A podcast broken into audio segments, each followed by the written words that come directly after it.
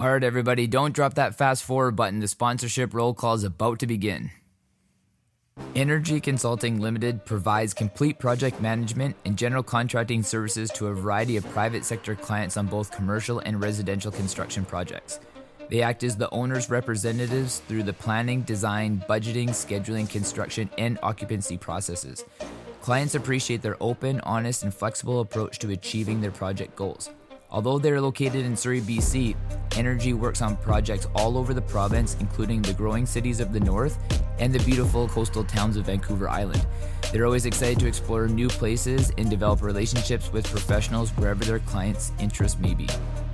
Abacus North is a firm that specializes in mortgage banking solutions for complex projects. In addition to providing financing solutions in a traditional mortgage broker capacity, Abacus North provides direct loans that range from 2 million to 25 million. On a syndicated basis, they provide mortgage banking solutions up to 300 million. In most cases, their in-house capital solutions can bridge financing gaps that traditional lenders are unable to service. They specialize in providing land acquisition loans, construction financing for large scale developments, income producing properties, and single purpose facilities. With a portfolio that includes high rise, mid rise, and low rise condominiums, townhouse developments, shopping centers, agricultural properties, industrial developments, and medical marijuana facilities, Abacus North is at the forefront of creative mortgage banking solutions with a focus on fostering long term relationships. They are a multifaceted organization that services domestic and international clients with their mortgage banking needs. Complex financing solutions require analytical thinking well beyond a typical mortgage broker relationship. As a result, they focus on providing engineered solutions for their client. Their key differentiation strategy is that they assist clients in actively managing the capital stack in order to minimize borrowing costs while maximizing flexibility. Abacus North focuses on national and global opportunities. Ascentia CPA has a team of new gen chartered professional accountants that are dedicated to advancing companies using expertise combined with emerging technologies. The team at Ascentia will implement the latest accounting technologies, allowing you to not only run a business, but to run a smart business that will excel in your industry. Their focus is to provide growth centric, value added, and timely accounting services for businesses as well as individuals across Canada. Unlike standard accounting firms, by embracing cloud based software, the team at Ascentia will provide you with real time accounting information on a secure platform that is accessible anywhere at any time, allowing you to make better informed decisions and gain more controlled overview of your financial data.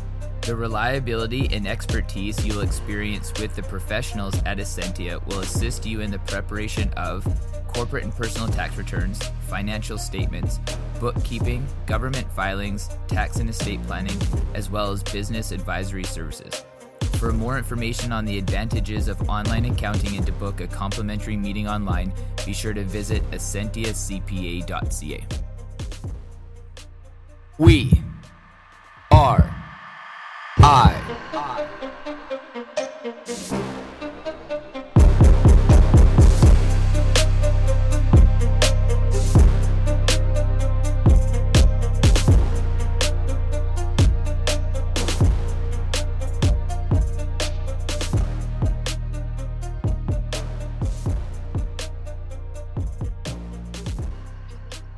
All right, so we're recording now back with Bridget Shea. We're gonna talk a few things um, about coronavirus. You know, maybe like a little bit of you know maybe the research that you've done since we last talked about you know like what narratives are and kind of some of the stats that are starting to come out and how the coronavirus seems to be getting a little bit more controversial by the day depending on like what side that you want to stand on um, you know but i think like a real key thing to be able to talk about um, is uh, we were just alluding to uh, what you're going to do with your practice and i i didn't want to get into it before because i wanted to get into it on here but uh, like what did you mean by that? Um well i i am pretty sure that you know this coronavirus scenario isn't going to be sorted out anytime soon. Um i am open to the fact that it could go on for another couple of years even but especially for the next year on and off it'll it, it will never never be completely off. Yeah. But it'll be it may get worse at times. We i'm that's just the you know trend from previous epidemics. So um so yeah so in that i mean the way that we do pretty much everything has to be reevaluated and mm-hmm. um and and uh, so that's what i've been thinking about in terms of my clinical practice as well. Yeah. um because the way that my practice is set up currently i have two treatment rooms and i have a lobby. And mm-hmm. so i'm constantly going back and forth between rooms. I always have two people at the same time. And then you know if people show up early or whatever or they bring a family member they sit in the lobby and it's a nice open space with big high ceilings and um, and all of that and i have air filtration and everything going. But um, because of the coronavirus i am talking to other practitioners and you know just kind of brainstorming about how the practice is going to look going forward um, because being in New York State, obviously they've done a lot of testing here, and so the numbers here are pretty high, yeah. um, both in terms of active infections and um, some of the random antibody tests they've done. Yeah. So um, you know it's still going around, and um, I want to make sure that if I'm working, that I'm not putting myself at risk and my family at risk when I go home, and um, and I want to be able to see my parents. yeah. I haven't seen them in a couple of months in person now. Um, it's been almost two months, so I don't want to continue to not be able to see them. So I need to make sure both that I'm safe and that the people that are coming into the clinic are also safe. I would never want to be the place that, you know, a source got traced back to. So um, I, I have been working with people over telehealth that have been diagnosed positive with COVID 19 mm. and with those who haven't. Um, and I can tell you that it is very unpredictable and you don't know how your body's going to respond until you get it. And um, and it, for me it's you know seeing the suffering that people are going through with it it's not worth taking the chance and i would never want to subject anyone to that so first and foremost is you know prevention as far as this goes. Um, so prevention involves not getting exposed to begin with if possible. So i would have to go down from that model of seeing two clients every hour and a half to seeing one. And the financial impact of that just like hmm. is especially when you're paying like obviously a lease at this place that is like you know two rooms. Now you don't even need two rooms anymore. Like do you relocate you right. know like just there's so many things that come when you as soon as you say that you know my mind from having leased space for so long like those are all the things that you immediately think about right? Absolutely. So am i so i'm thinking about that. What am i going to do? Am i going to um, even be able to afford to live out, you know, the lease that I have, um, given the current situation, because I'm not going to go back to seeing um, two people at once right now, and I don't foresee that happening. I, I don't know that it'll ever happen again, to be honest with you. I don't think this is going to last forever, but once I get out of that rhythm of seeing two people at once, I'm not sure I want to get back into it. Um, it actually wasn't a business model I was looking forward to begin with. It was just sort of um, the model for most um, acupuncturists uh, when they come out of school to have two or three rooms. Yeah. So, um, and so me having two is like on the low end, right? Because I know people that have five. So, wow, uh, that's just uh, that's a lot to manage at one time, eh? Yeah, yeah. It is, and it's you know it's it it brings into question the depth of treatment with people and um, and your own exhaustion level as well, and and how deep you can go if you can even take pulses, um, all sorts of things. So so, so then would you also sorry to cut you off? Would you also look at increasing the amount of time? So like the way that I kind of look at this, so say hypothetically you've seen 20 patients a day and then that went down to 10 patients a day because you're going to cut that in half by eliminating a room. Now, does that 10 patients actually go down to like six or seven because now you need to do like 15 minute spacing in between each appointment? You got it. Yeah. So like it's kind of like a third, like a third of the volume, a third of the capacity. Like, you know, like these are kind of like the real things that we're all starting to look at right now. Like like what does that look like you know like like how do we even like live the lives like can we live the lives that we've been living so far like financially with the financial restrictions of like being able to be in a service based industry and perform the servicing remotely the same way because i also look at that with you saying that you're working through telehealth which is like got to be really hard on an eastern practitioner because eastern practitioners are very hands on well we are um I think it's harder on the clients actually because when they look at Eastern medicine, they're expecting acupuncture yeah. and cupping. Um, but really, acupuncture and Chinese herbal medicine are two different modalities in the East. You know, mm. whether you're in Japan or China or wherever you are, they're um, even in India with Ayurveda. Like, there's an Ayurvedic doctor that oversees the clinic um, but the bodywork treatments are done by somebody else. The doctor doesn't do that. The doctor is responsible for diagnosis and prescribing herbs and prescribing what treatments the person will okay. get. So, honestly, what needs to be done as part of this whole shift that that many of us are going to be experiencing as far as Eastern medicine practitioners go is that um, the public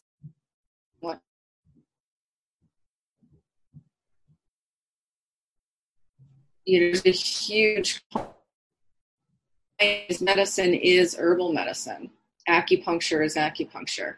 They have two different diagnostic uh, methods too. I mean, in both situations, my, it says the connection's unstable. Can you still hear me? I may cut out for just a little bit, but we can hear you just fine now. All right. So, um, in both scenarios, we take the pulse, we look at the tongue, but we're doing more of like an internal medicine based diagnosis when we do herbal medicine and we're doing more of a channel diagnosis when we're doing acupuncture and so the the criteria are different for how you treat. So as far as like an acupuncturist that doesn't also do herbal medicine going into telehealth it would be a bit trickier. I'm sure they could find what their strong suit is outside of inserting needles and help people in that way. But being an herbalist, uh, people like me that are trained in both or that or that just practice herbs are really not at that much of a deficit with the telehealth um, because as long as the public knows how important Chinese medicine is, then they won't be missing out on anything, right? They won't. Yeah. The only thing they'll be missing out on is me taking somebody's pulse. Um, and it's been interesting in the absence of that to see like some of the people that I have uh, coming to me are extremely intuitive and and in touch with their bodies. And I've actually had a couple of them check their own pulse for me. Yeah what they felt in certain positions when I have them.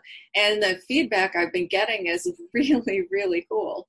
So yeah, that's the what the innovation behind that is is incredible. Because again, like that's kind of like like a spin-off benefit of all this because like that's really what we should all be teaching you know like the people that we see you know is how to be able to like learn more about themselves too. And like that's essentially what you're doing now is like you're allowing you're walking them through that process to be able to help you but it allows them to be able to know them, themselves even better.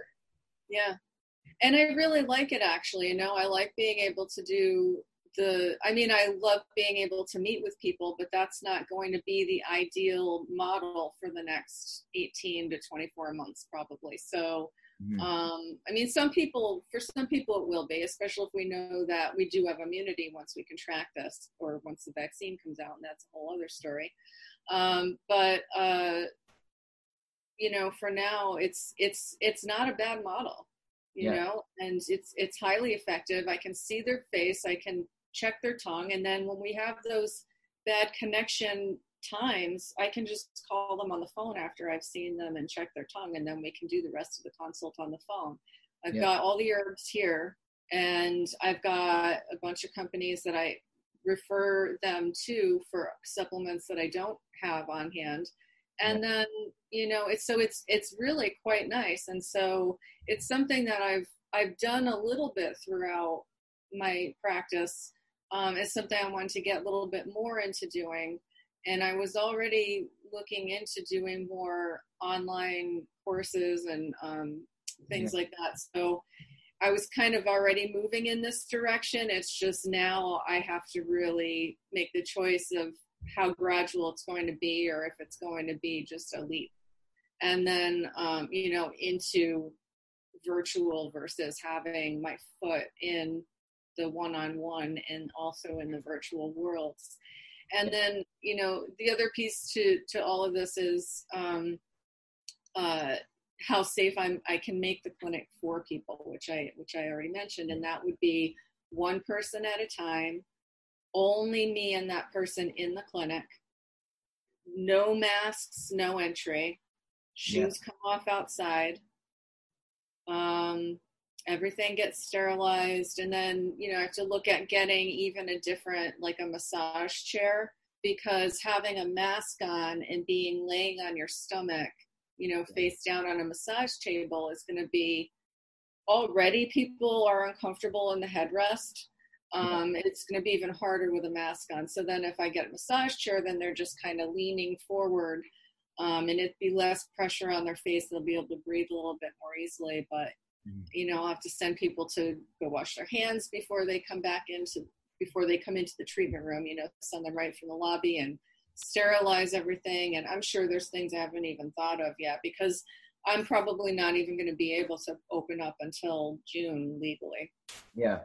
So you know maybe kind of like that's like a good segue into just kind of explaining like what is the narrative like in new york right now? Because i think we all kind of just understand it based on like our our own geographical restrictions. And i know even for where i'm at you can travel to different municipalities and they have different restrictions. You know oh, right. like you go you're like you know in langley you know it's like you know you're lining up in a line to go into the grocery store. You can drive into like surrey and there's no lineup to go into a grocery store because it's just like everybody kind of come in. You yeah. know like there's golf courses that have always been open in one municipality and not in the other. Like Right. And then you're talking like different provinces, then different states, and then different countries. Like, like there, it's just so different everywhere. Like I just it, yeah. it's hard to even really interpret like what that really means. Yeah. Um. Well, here in New York right now, um, we've been on what people are calling lockdown. Yeah. But we have lots of parks and trails and things like that. So people are still going out and I mean, it's it, the weather is just it's been so cold oh. and so overcast. Like it's probably 50 degrees Fahrenheit today, for example. Oh wow. It's been yeah. beautiful, like 25 degrees and sunshine. Right. So it should be about 70 here right now. Instead yeah. it's, you know, um, a lot colder and raining a lot, cloudy a lot, and with little kids, it's like, oh my god, not another day. but um, we had one nice day a couple of days ago. It was like 20 degrees warmer out, and it was like we we went for a walk. I mean, there's just people walking back and forth in front of the house. The parks are packed. Like you can't even go to a park because you can't maintain six feet of distance, and that's what they're saying we're supposed to be doing right now is maintaining six feet of distance and the way Governor Cuomo has phrased it is that if you can't maintain six feet of distance, you have to wear a mask. And I would say easily 90% of the people I see walk by my house, or I've seen when we've even we've thought about going to um, the state park and just drove through, and it was like a, a Matthews band. Oh. So people there. Um, there's an amphitheater there as well. That's my reference. But um, it in in like 90% of them don't have masks on, and you can't walk around on trails without coming close to other people.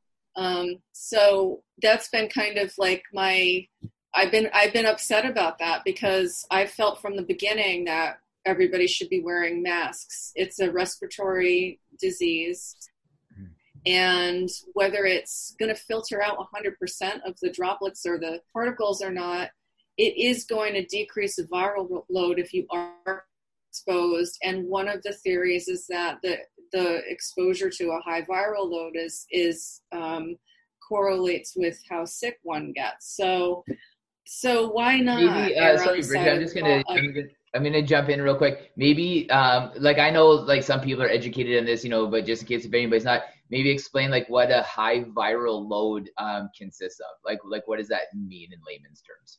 I don't I don't actually know like what the technical stats are on it, but for example, like these younger, no pre-existing condition medical workers that are getting super sick and ending up in the ICU are dying. Um, the the one of the theories is that they're getting so sick because they're so exposed to the virus. Like there's so much virus in the air around them all the time that there's really no way for them to completely like hazmat suit themselves up and not get affected by it. You know, they're working really long shifts and they're tired and there's it's easy taking the PPE off to contaminate oneself. Um, and so and then you know in the beginning there weren't there wasn't adequate ppe and like the blower um, i think he was an ophthalmologist in china that doctor that was originally saying that this was going to be a, a big problem the, he passed. And the theory behind it was that he had so much virus in his blood or in his body that his own body couldn't keep up with it and fight it off. Yeah. Um and so and so that's what that means that vir- that increased viral load is that the more you have of the virus circulating and multiplying inside of you the harder it is for your body to deal with it. Yeah. Yeah and then also you know like dealing with like other viruses as well like at the same time that might be like in, in the virus so it's basically oh, just right. like an, an accumulation or a manifestation of like like multiple different viruses or saturation of viruses where like you know, it's like driving around with a car with like that's half full of gas versus full of gas. You know, like it just, you know, we have so much virus of any kind in our body that it's just it's too much for our body to handle. You know, so then we're a lot more susceptible to having severe symptoms of, you know, things like COVID 19 or anything at that point in time. Right. Like if there's a latent Lyme infection or something like that, even, you know. Mm-hmm. And so, and so, as far as like New York goes, like the governor has been saying that everyone needs to have masks on if they can't maintain that six feet apart. Um, but like my brother just posted on Facebook today, like it was Taco Tuesday or something at some Mexican restaurant yesterday, and there's like hundreds of people crammed into this corridor. Mm-hmm. You know, tacos. It's just so strange. I feel like we came through this um, thing, especially Europe, where everyone taking the infection really. If you were downstate, which is down by New York City, I'm more upstate by the Adirondacks, and so the different areas of the state have had different intensities of infection is kind of middle of the road. Downstate is like really high infection rates. Like we have some downstate patients in our hospital here in Saratoga, for example. Um, that's because like population so, density too, right? Yes. Yeah. yeah, it has it has a lot to do with the population density. And you know, I've heard a lot of theories. I've heard a lot of about um, about how that all works. Um, and one of them that I was talking to a friend about, um, whose daughter is in Italy, is that part the part Italy that got hit really hard to start with.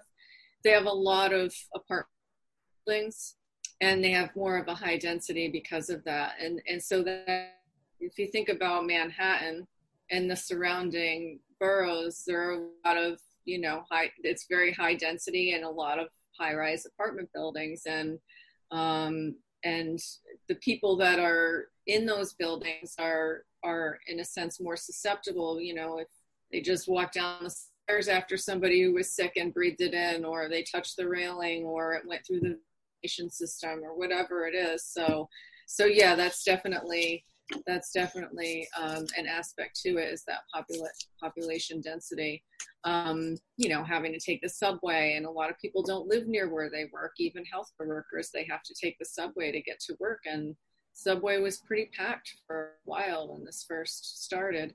So, um, so we're divided up into different regions, and those different regions are going to be able to kind of and come out of that quote unquote lockdown, which hasn't completely been a lockdown. Most businesses have been closed. Yeah. So for me, I'm an acupuncturist. I'm considered professional service. Um, and the reopening is going to go in phases. And I won't be able to reopen until phase two.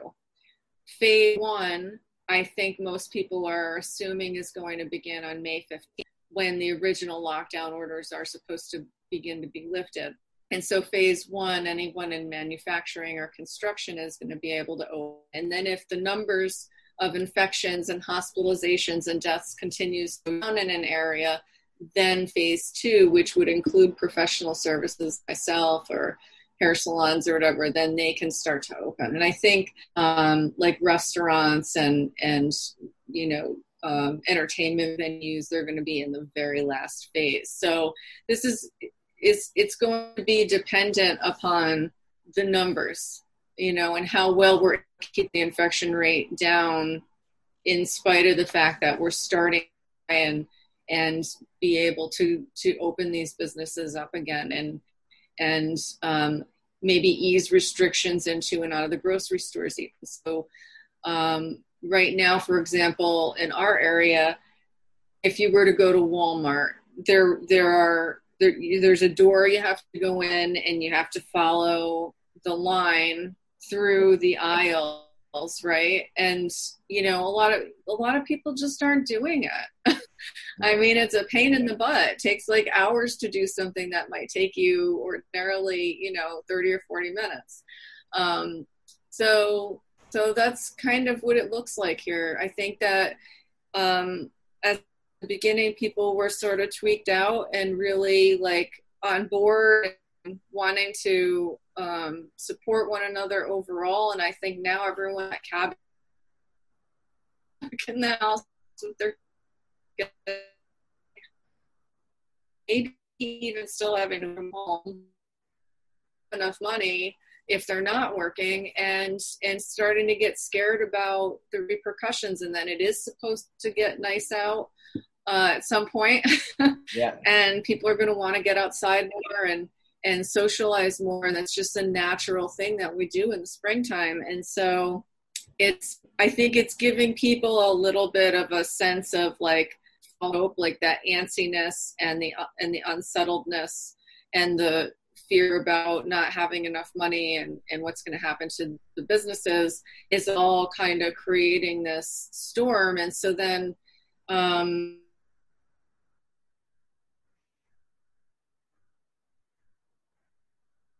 some people being as big a threat as it was it's more like the division is between whether or not you want to wear a face mask and reopen your state or not. Um, so it's time to be alive. yeah. See, you know, and I guess like those are the things too. Like when we look at like the difference between like being in like these like these geographical regions, like you know when our when our countries are are so close to each other, you know, and like our numbers, you know, like especially like in BC, are constantly being like readjusted down because you know like we took like these measures based on like what our interpretation was and it's kind of about 30% of that and you know they just like this constant like reassessment process but then you know like we are typically a little bit more spaced out in you know in BC although we have like a little bit of a, a denser population downtown but like you know like it seems kind of like generally across Canada you know like that there's been like it we haven't seen the numbers that we were anticipating but then you get a state like new york or i guess like kind of new york city is probably a better uh, generalization of that that like you know you see like so many like dramatic cases and stuff. So like that's where like i feel like there's getting to be quite a like a divide out here versus people saying okay well you know we keep seeing like all these numbers come in.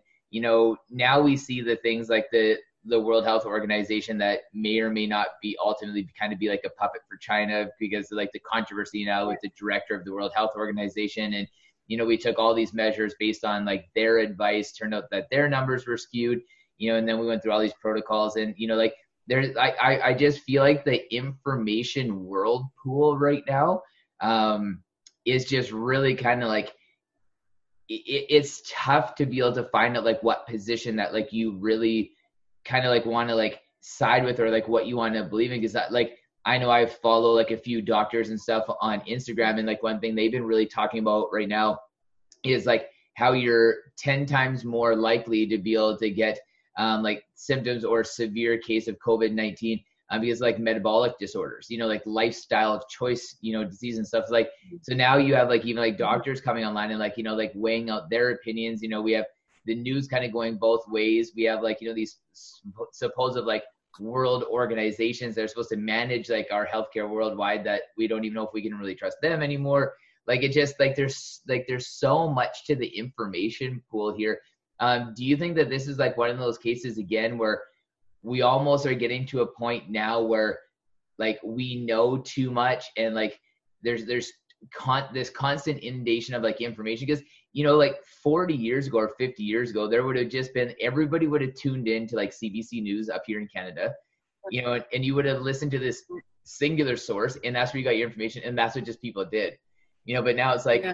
Twitter tells a version instagram tells a version facebook tells a version the world health organization tells a version you know, um, Justin Trudeau tells a version, Donald Trump tells a version. Like you just have like all of these things. Then you don't even have countries doing the same thing as other countries are doing.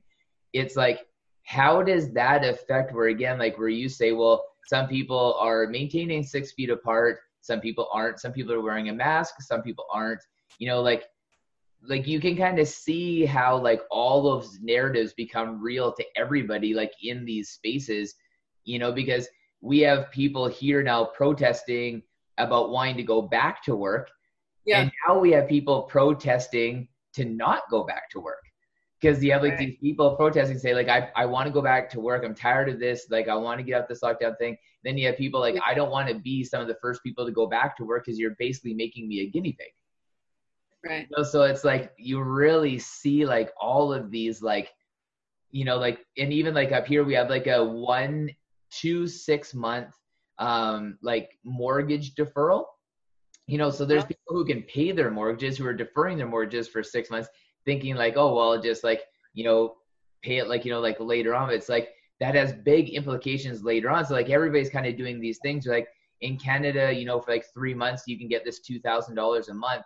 You know, but most people don't realize that they like the federal government said this is taxable income you know so but most people are thinking it's just like $2000 in its entirety when it's more like $1600 that or $1650 roughly what they're going to get forgetting about all these like little things but again yeah. like they're they're my point behind all this is it's all this information that a household has to interpret based on like where they're getting their information from on like on like what news source um so to kind of cover a few of these things like like what do you think about like this this kind of bigger pool of doctors that's starting to come out and like criticizing the responses to COVID-19 and criticizing, you know, like like what makes COVID-19 system uh, or COVID-19 um, symptoms worse. Like, do you think that they should be doing that? Do you think that they shouldn't be doing that? Do you think because they're doctors they should tote the the same information that's being you know presented by everybody else, or do you think that these doctors that are coming online and challenging the narrative of COVID-19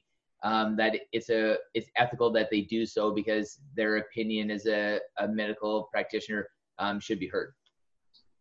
I I feel that their opinion as a medical practitioner should be heard. Yeah. And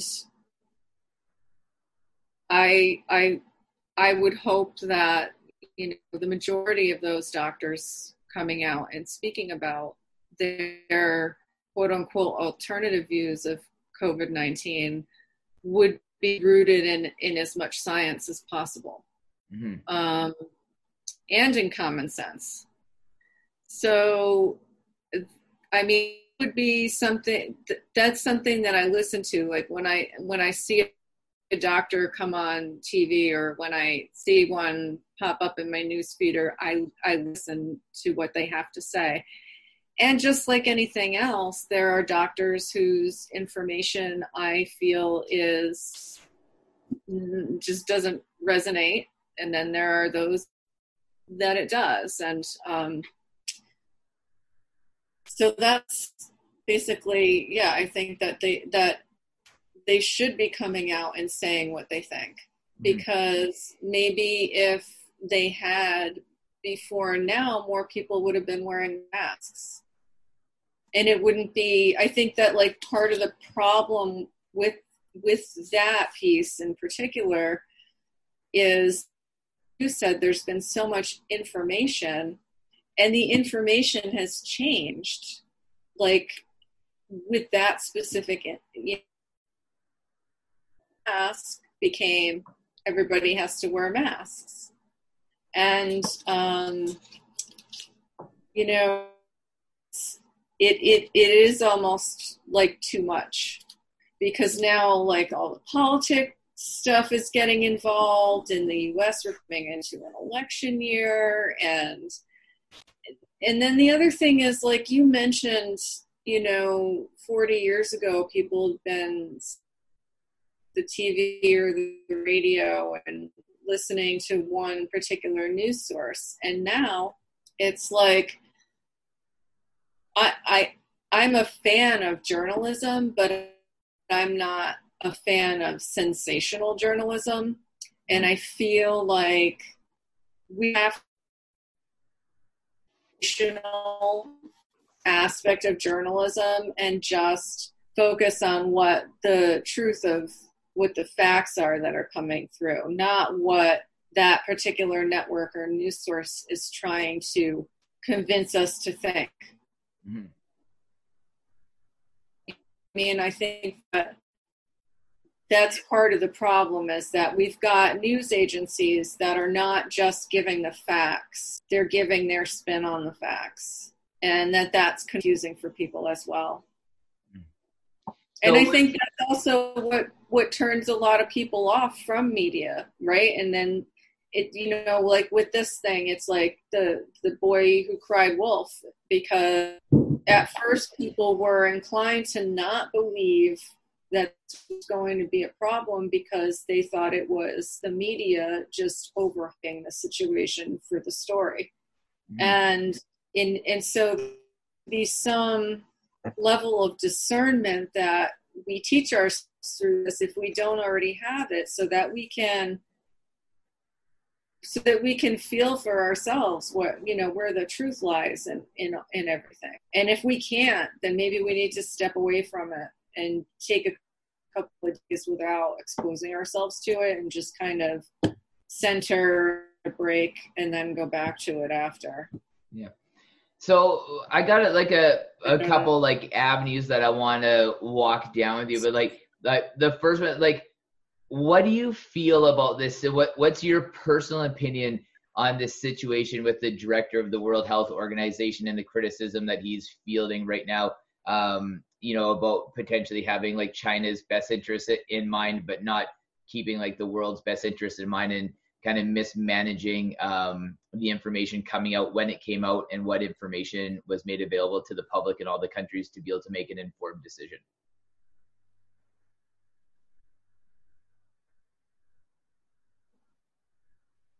Um, I haven't the past few days. I haven't been keeping up on that as much, so I don't know if I missed anything the last few days as far as that goes. I mean, I think he's got a tough job to do, and I think that um, you know it's easy.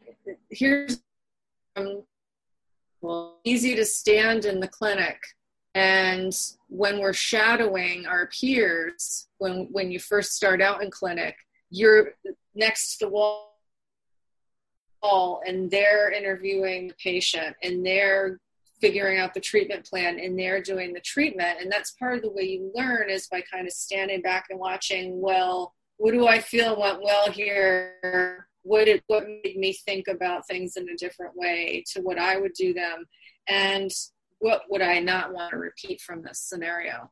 And so, you know, it's easy to sit back and say, I would have done this or I would have done that, right? To some extent.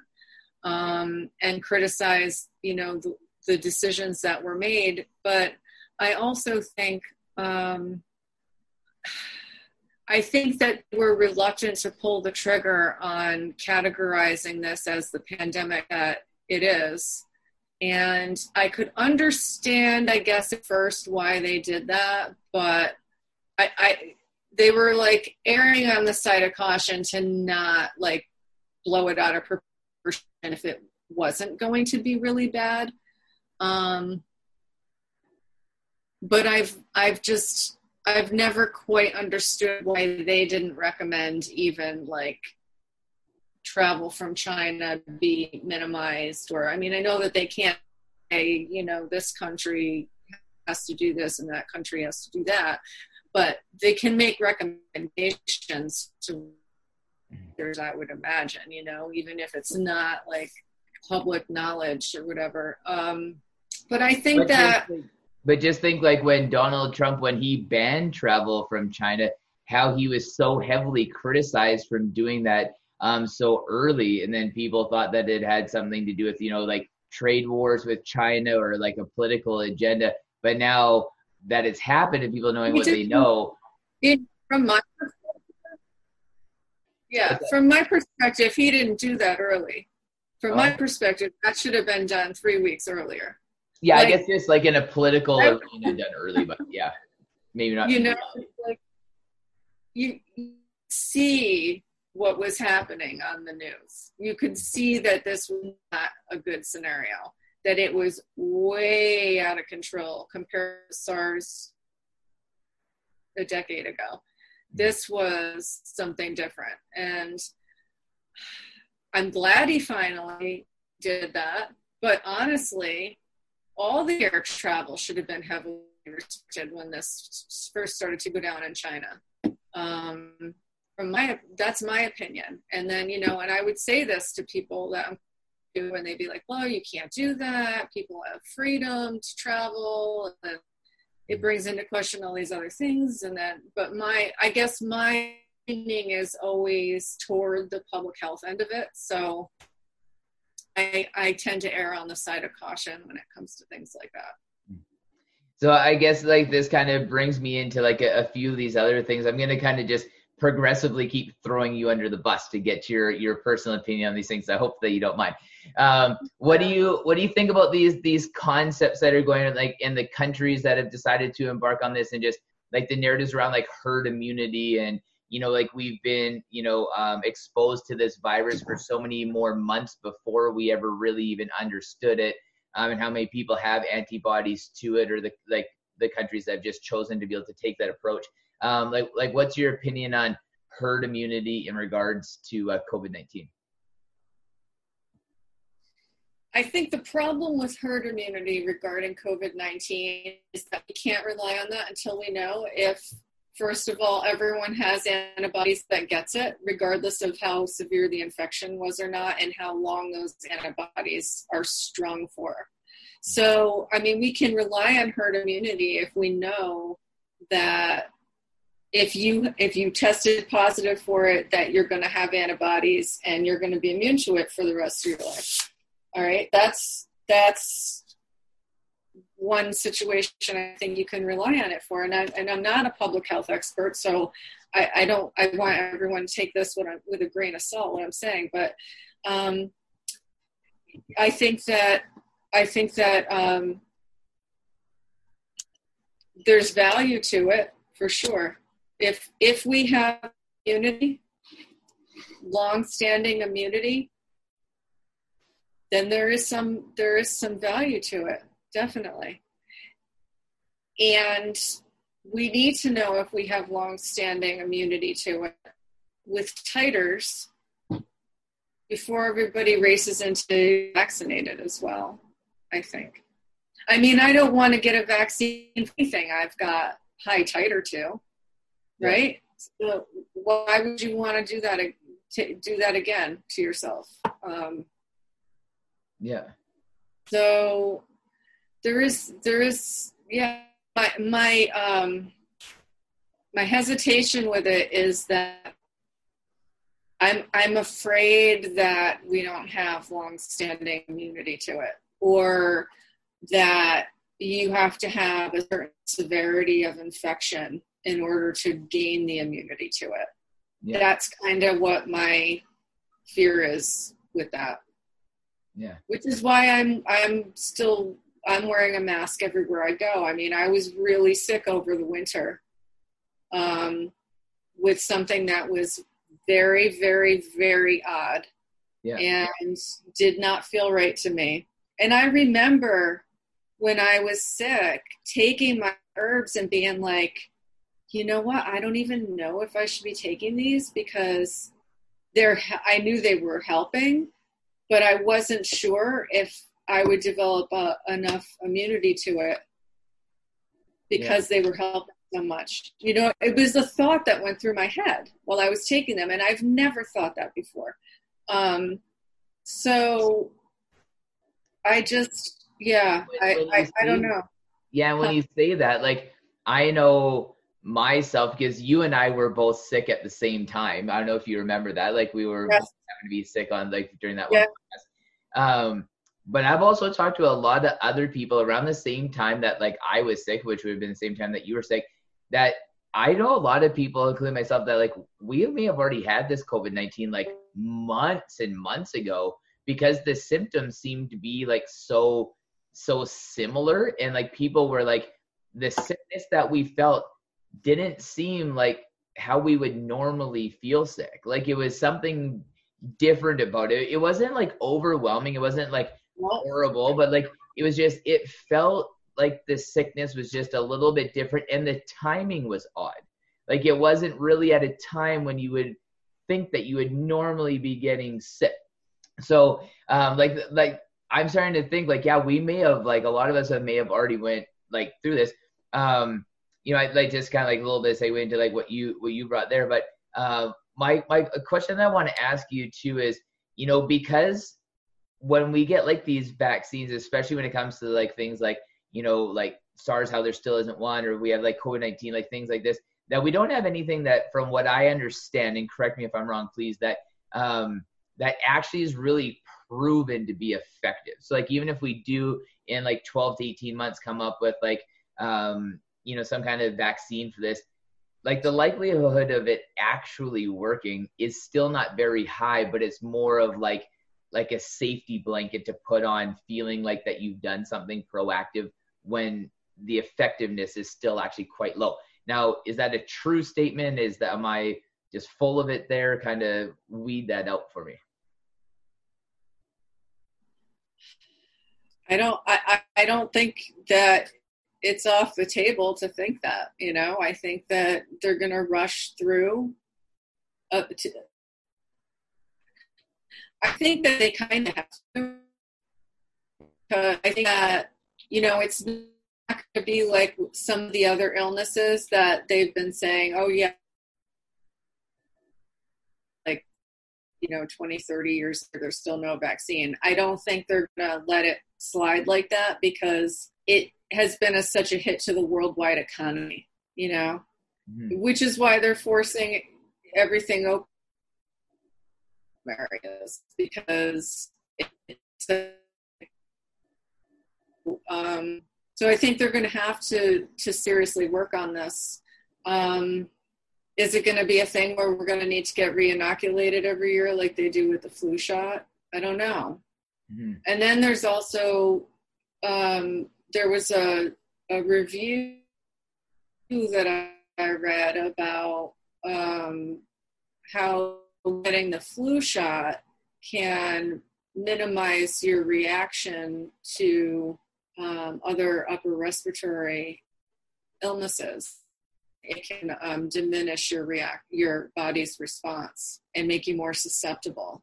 So it's like I'd like to see more research come out about that. If getting the flu shot would make you more susceptible to getting COVID, the coronavirus in the fall. Well, that would. But be- I don't think that's what's going to happen I think what we're going to see is they're going to push the flu shot even more because they're not going to want you with concurrent infections in the hospital because it complicates everything. So, and then, you know, like this is like a, an interesting part of this conversation too, because like if, if you actually look at the statistics, you know, uh, especially in the United States, um, you know, so obviously there's like an abundance of these uh, about how much SARS um, infection that there still is every year.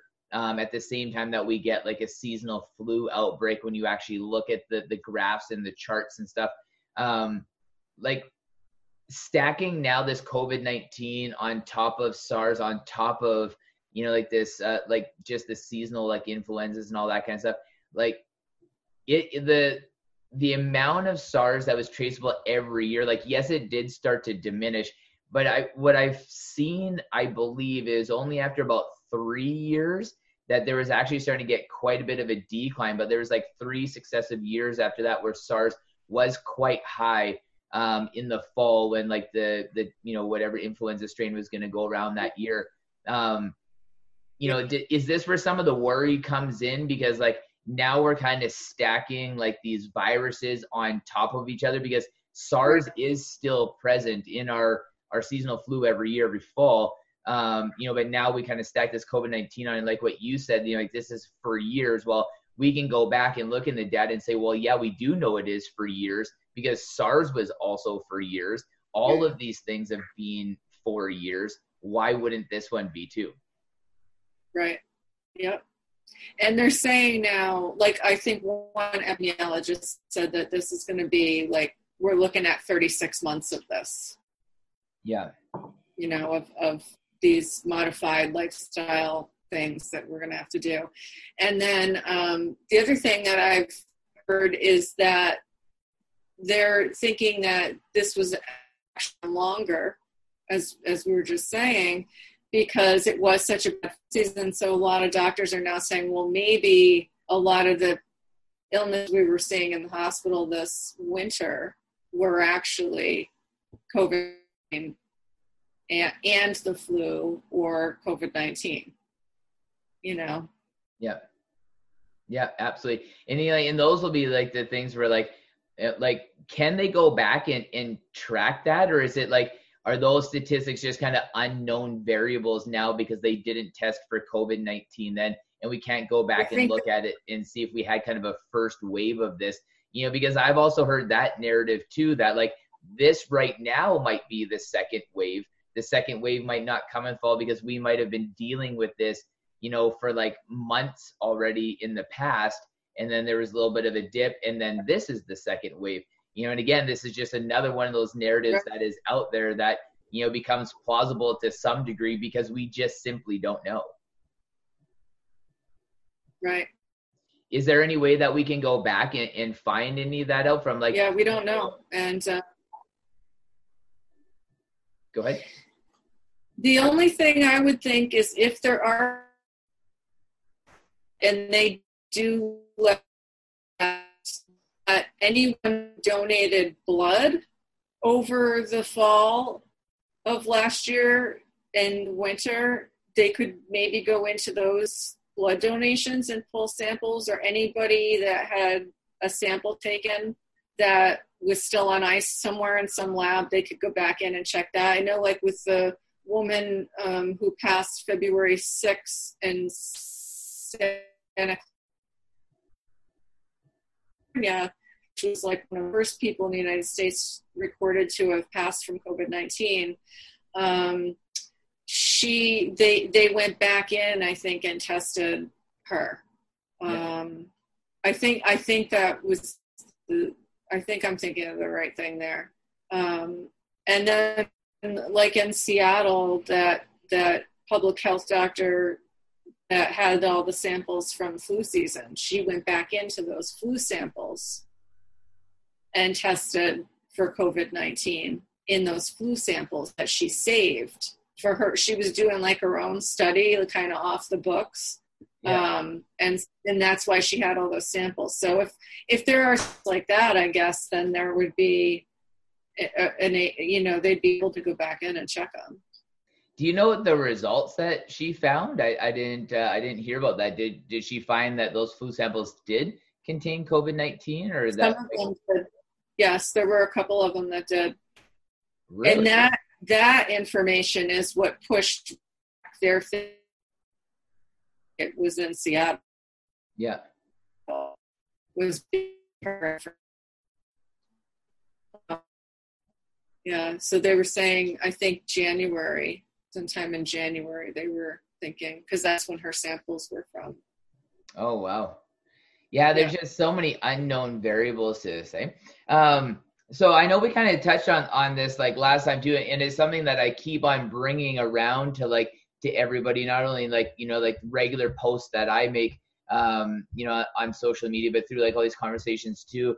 Um, like, do you think that at this point in time when we have people that where they haven't been working for like the last you know month or two or on a, like a reduced work schedule or you know a little bit more isolated at home do you think that this would have been and it could have been a great time for like our governments also to kind of put out a message saying like hey you know while you're at home you know like these are some like really great things that you can do to like you know make yourself healthier you know like like eating healthier tips for eating healthier like getting like exercise you know like like these these are some of the options you know like and really just helping also not promote the fear mongering behind it you know you whether like that fear is justified or not but just saying like hey we have this real situation going on staying at home is a component of it you know but we also really need to look at the health care of our citizens as a whole yeah.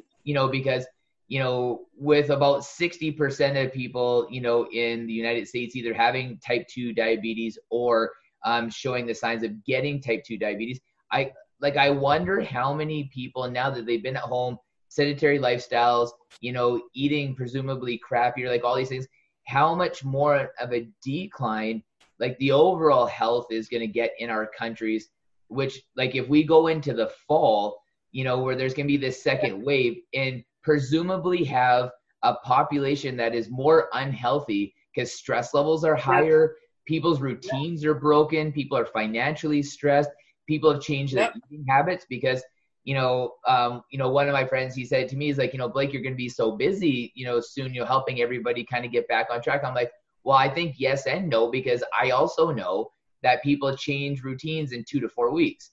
People are like, you know, like eight weeks into a routine change for the worse right now. How do we coach people to be able to come out of that when this is could be something that could be happening right now? Saying like, let's not let the wheels come off the bus too bad because we have to be thinking of like what our immune system function is going to be like coming into the fall when this potential second wave may come, right?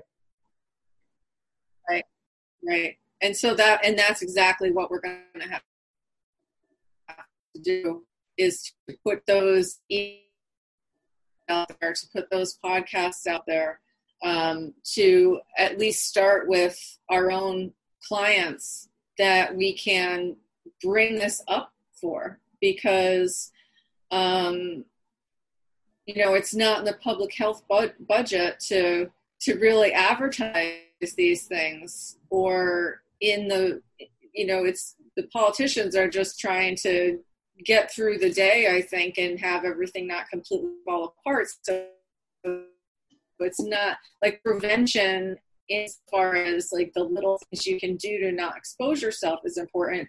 But that piece about looking at preventative health and wellness and longevity is such it's like it's the thing that goes on the back burner you know? I think it's what so many people get involved with going to the gym for and changing their diet and doing yoga and stuff like that. But then when thing like this happens it's like the first thing that falls to the wayside right?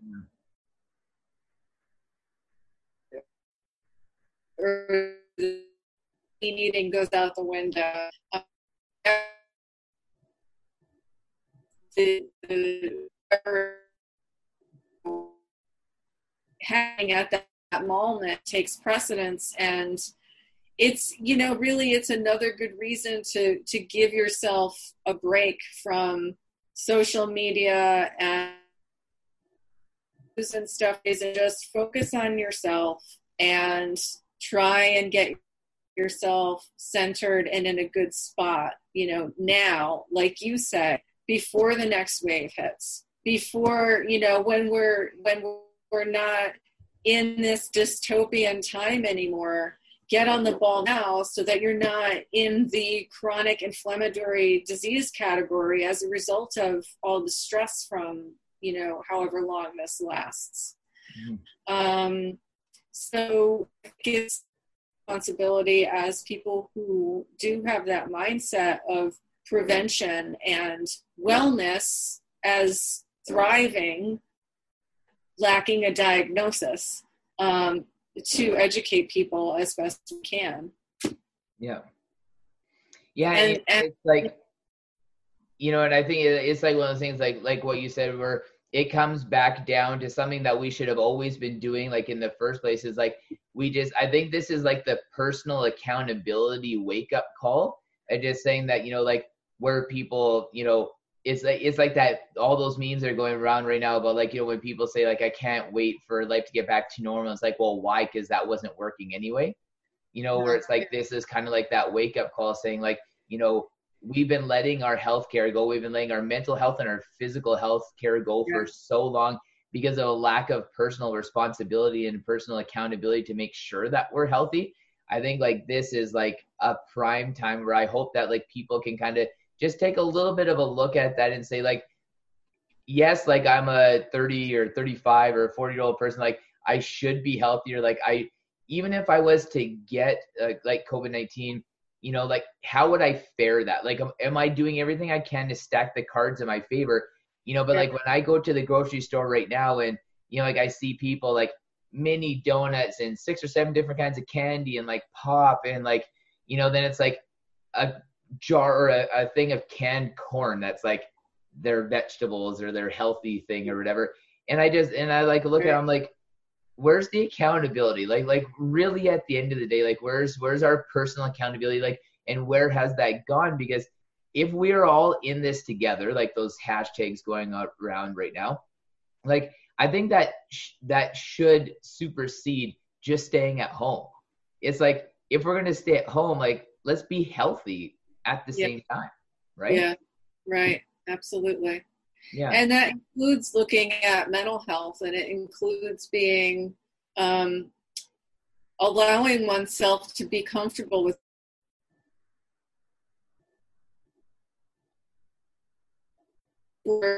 millions of people who are out of work right now, they don't have the distraction of work, the responsibility that they had with that. And stuff has been kind of like simmering underneath the surface. It's not just simmering anymore, it's boiling out into people's everyday experience of themselves and of their lives.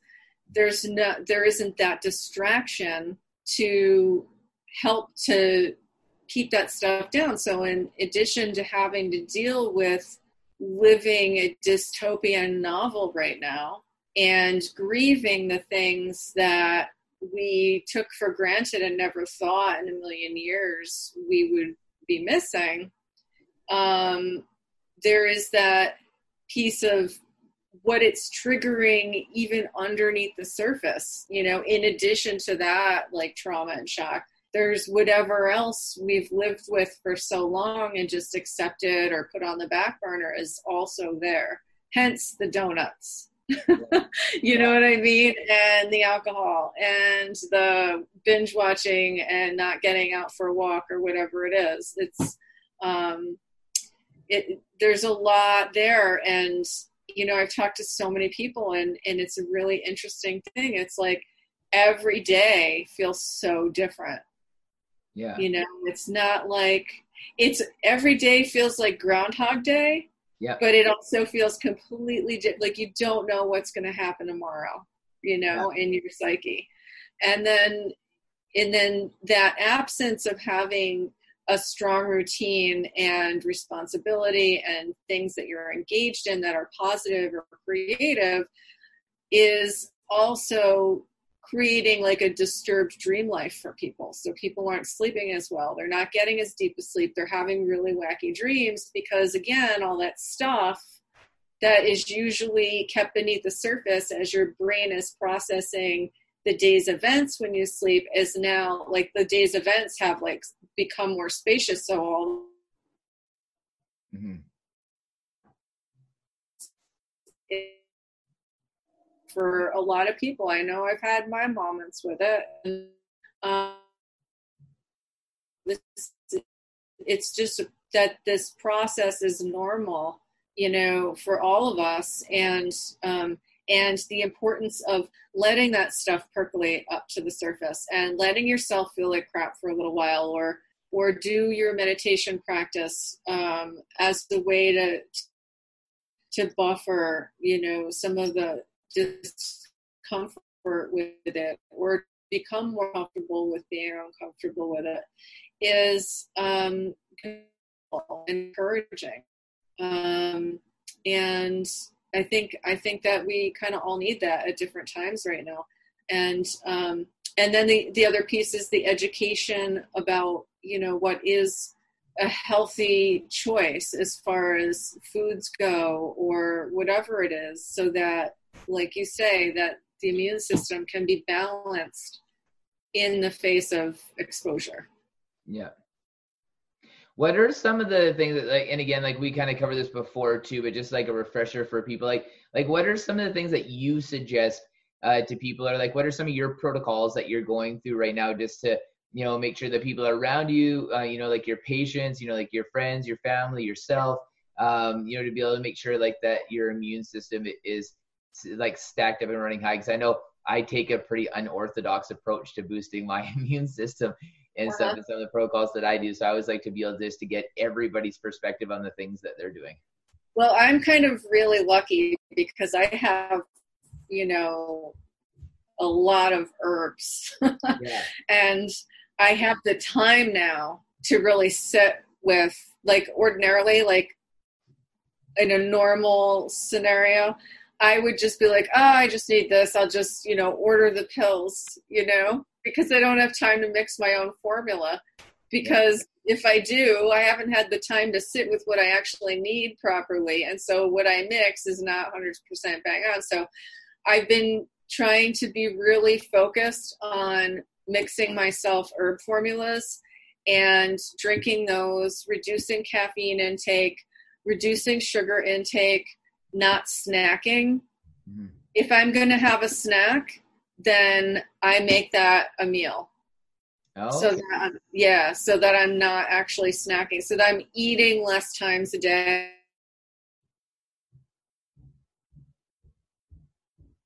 To eat early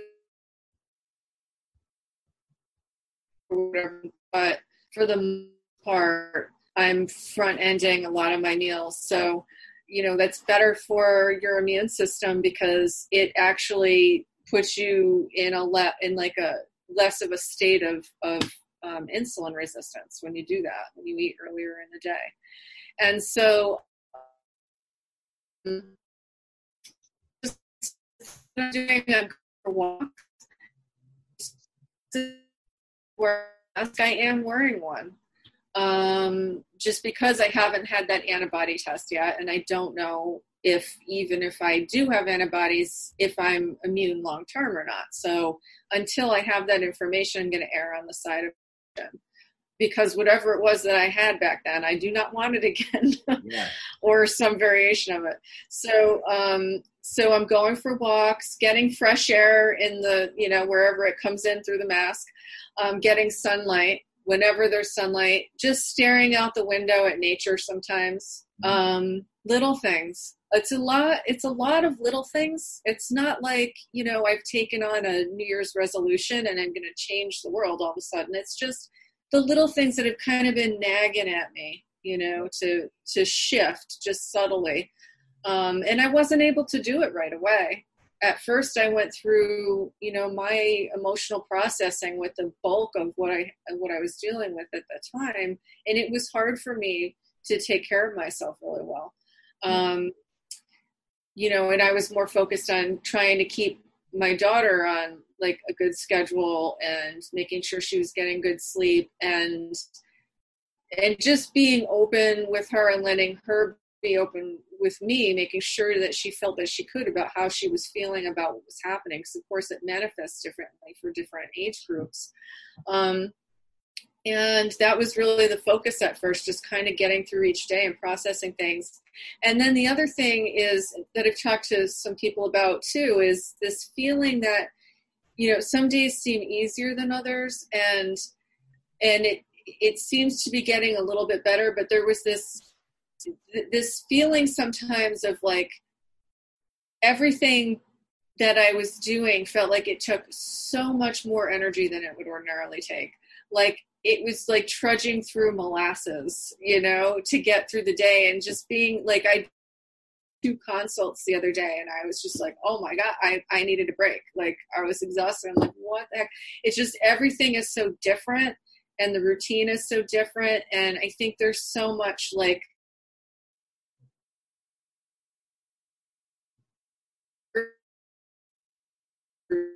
or metaphorically that I think we're all feeling it and um, and like moving into more like telehealth stuff. Like then there's the challenge of the lag in the conversation. The when the screen freezes up and it's all quite actually irritating to me and stressful, you know. So it's like just having a conversation with somebody sometimes can be exhausting because of all of that that needs to be accounted for and the way our brains have to process being in a video chat it's very different than having a one-to-one conversation with someone. Like our brains can't pick up some of the cues that we would normally get from someone in person. So our body our brains have to like fill these gaps. And um, it's it is actually requiring more energy even though you don't have to like go somewhere and have the space ready and sit down and da da da it's it's it seems in one sense that it should be less energetically taxing but really it's more for for those reasons and probably ones that i don't even know about. So so it's like being um okay with that like knowing i'm just going to schedule one or two things a day right now and i'm not going to require too much of myself. I'm going to go get some fresh air with even on a day it's raining out i'm going to do whatever those little steps are i'm going to make sure i cook my herbs um, i'm not going to snack whatever it is but I am going to be, I am being flexible with myself in other ways, you know, not overworking myself, not feeling like when I'm not feeling creative, like I should have to force it or something like that. Um, so it's, it's just been a real, it's been a, a big learning experience, but those are the things that I'm recommending for other people as well, like minimizing the caffeine, the alcohol, the sugar, yeah. um, eating at regular meal times as much as possible. And I've been encouraging people, like in my Facebook Lives, to please have a relationship with an Eastern medicine practitioner um, so that there are resources. If you do start to come down with something, you have that relationship with someone. You can just reach out to them and get the right formula for your presentation. Or if you do want to work on making yourself a less um, appealing host to a pathogen, then there are ways that that can be worked on through diet and other lifestyle practices that um, an Eastern medicine practitioner can can is very well trained to help with. Um, it's in their scope of practice to be able to offer lifestyle guidance and herbal recommendations. So, yeah. Um, so those are the main things that I would say be compassionate with yourself and at the same time let you nurture yourself and nourish yourself mm. in in the right ways.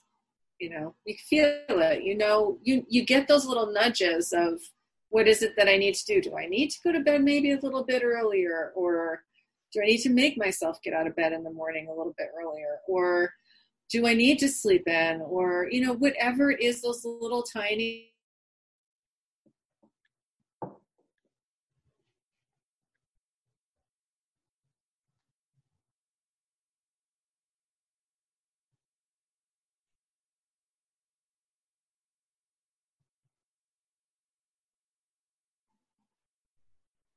I got you back.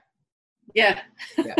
that was and, and those are the, yeah, and those are the things too. You know, like when you were kind of like alluding to it before, is you know like saying that you know like the like the interruptions. You know, like when you're on uh, like telehealth and all that kind of stuff, and you know like it, it was a really frustrating part for me too, like doing you know, probably just like only podcasts like over like Zoom now and missing like all the podcasts that I would normally be doing in person, you know, because there is all these freezes on these online platforms now and legs and conversations and stuff. But then I had to like realize when I was listening to other people's podcasts, I'm like, these are all problems that are happening to everybody.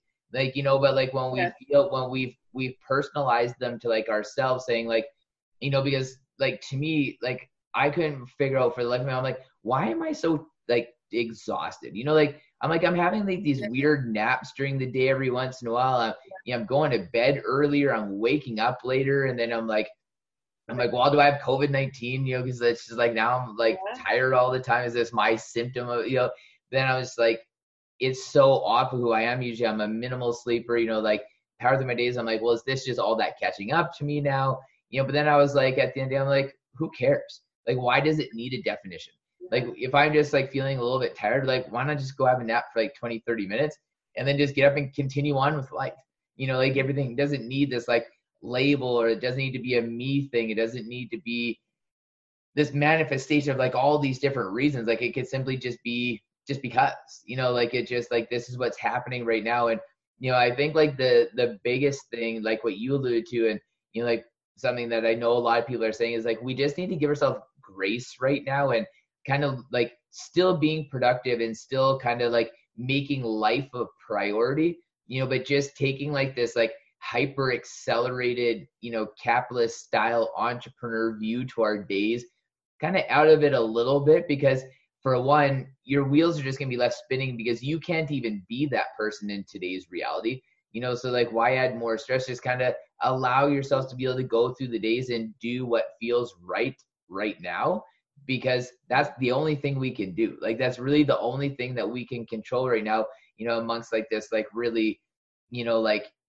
questionable environment that we're all waking up to every day where like you said, we all are waking up to a completely different day now than what we have ever had and even the day preceding that. Yeah. Yeah. So yeah, maybe that's a, a great way to be able to wrap this up. I only got about another five more minutes we could chat for before I have to go. Um, anyway, but it's always uh, it's always such a pleasure being able to have you on, and like maybe one of these days, once we can kind of the doors are going to open and we can be able to talk about uh, some things that aren't COVID nineteen and everything around. But I just feel like it's uh, I always like to try to be able to get as much different perspectives and like you know people coming from like you know different areas of the world and you know different backgrounds to be able to interpret information because I feel like everybody in my life that I see regularly, you know, like they're just they're single source within inside their own narrative, no matter where they choose to get their information from. But I feel like in this this day and age, like right now, where it's like, you know, we kind of need to be able to gather some information as adults and kind of see where we personally sit in that. So I really value your opinion and everything you bring to the table, and I always love to be able to share that with everybody. Thank you. I appreciate it. I'm very happy to be on here and to talk with you each month. That's I look forward to it. Yeah, me too. me too. Yeah. yeah. Well, have a great rest of your day. Thank you. You as well. Good. Okay. Thanks, Bridget.